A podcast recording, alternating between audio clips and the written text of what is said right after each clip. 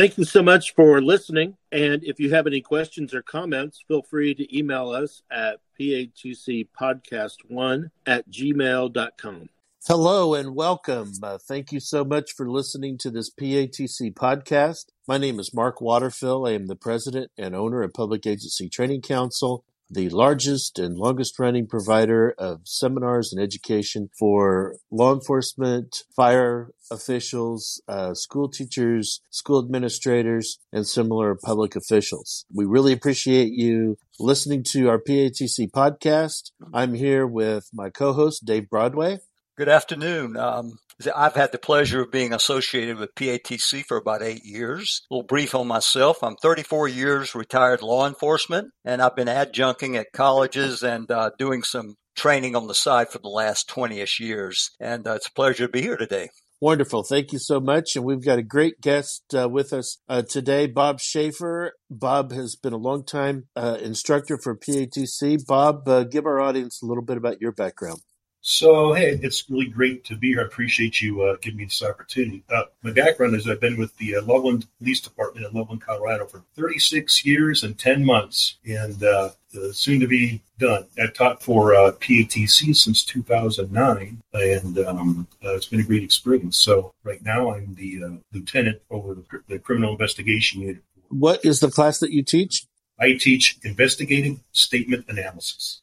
You also have a side gig as well. Don't we see you occasionally on national media? Yeah, that's right. So I'm associated with a group out of Florida, and we offer our services to examine informational evidence in criminal investigations. So as a result of that, I end up once in a while on Court TV, some other crime-related television shows on cable.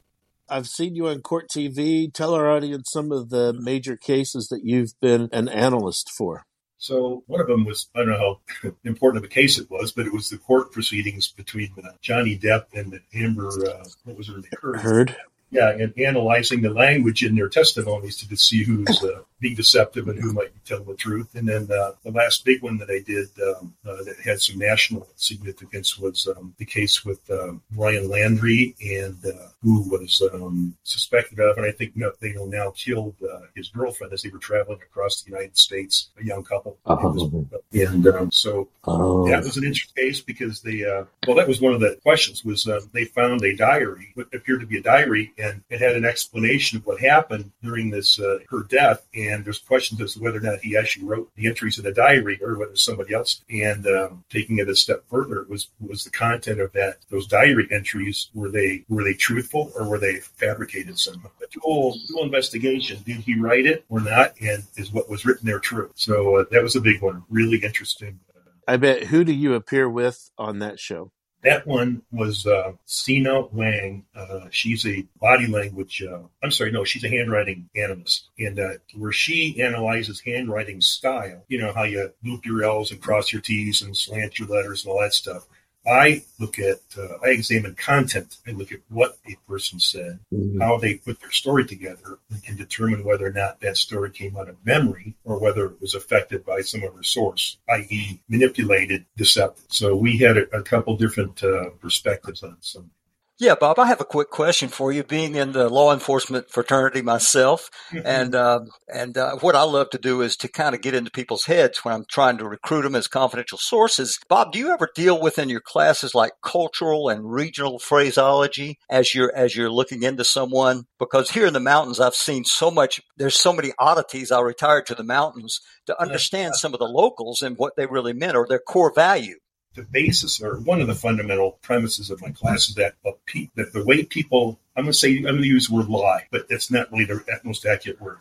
They're deceptive. They mislead people. It's hardwired into the human brain. So it doesn't matter whether you're from Argentina or Alaska or Russia or China or the United States. It doesn't matter. The way people lie, There's a format for that. There's a template in your brain, and everybody basically lies the same way. They use the same strategies. Now, their language might be a little bit different, obviously, but it crosses language barriers. It doesn't matter. I've taught this class in Arabic, in Spanish, and obviously English. And I've had some translation stuff that I was doing in Russian, and I traveled around the world, Chinese, and the concepts are all the same. So yeah, there are some regional dialects, but it's really easy to figure out how those fit into the formula. So it really doesn't come into everybody lies the same way. And even it even applies to sign language. It's content. It's not what language you speak.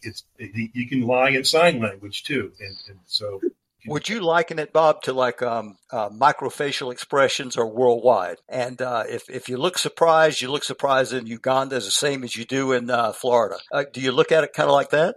I mean, I don't look at those things. Obviously, I look at the content of a person's story, but it's along the same lines, which is, again, it's a human nature. It's hardwired into the human brain how people deceive. And so microexpressions and, I'm not a body language expert, so I can't really attest to that. But I suspect that the majority of analyzing body language, those concepts probably apply. So, yeah, in that sense, it's looking at the way what I look at is the way a person takes in information, how let's put it this way, if they're they witness somehow a crime, whether they're a witness to it, victim or suspect, they experience that. And they take that information, they store it in their memory. And it's the way it comes out that matters. A truthful person just recalls that memory. They visualize it and they say or they write down what they remember. A deceptive person takes that same memory and they alter it, modify it, and they manipulate it to serve their purpose. So a deceptive person might say committed a homicide, might take that event and twist it just enough to make it look like it was self-defense or it was an accident. And so they base it in that memory, but they just manipulate the memory a little bit to serve their purpose. And we can tell that based on the language that they use and the structure of their story and things like that. These are all elements that you bring out in your class? The answer is yes to that, but to take it a step further, it's one thing to know whether somebody's lying or not. Anybody can know that.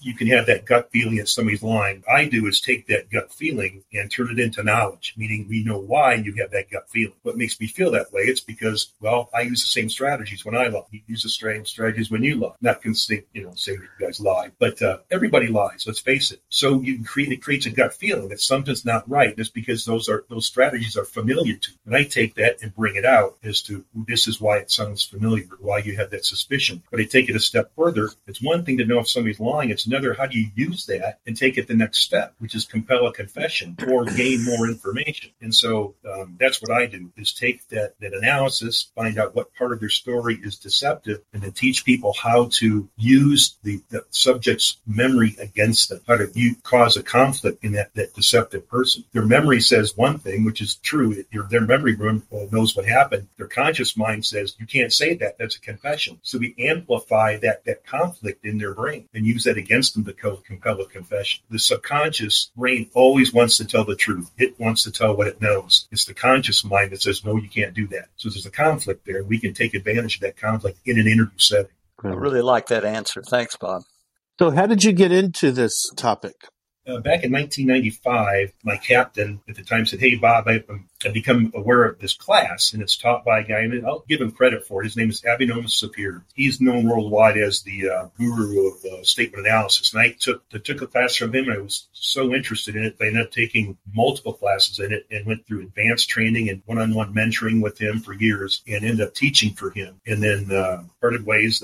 That's kind of the way things happen sometimes. It just our interests went different directions. And then a couple of years later, somebody said, you're really good at this. You should consider teaching it. So I incorporated his information along with a lot of other information I've gotten from other different trainings. And there's a lot of agencies like the FBI has done quite a bit of research and statement analysis. And the thing is, I've taught a lot of FBI agents statement analysis. I've taught at the NCIS Academy and their headquarters, the FBI.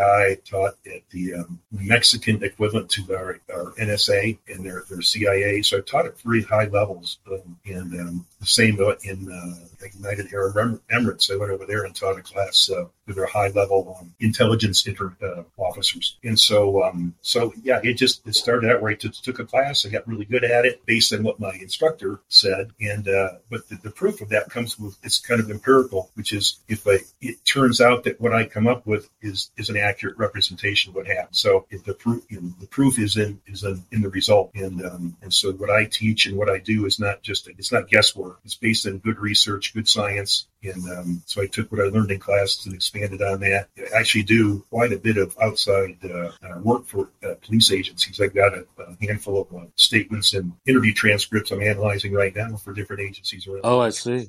So there is something about color coding the statements.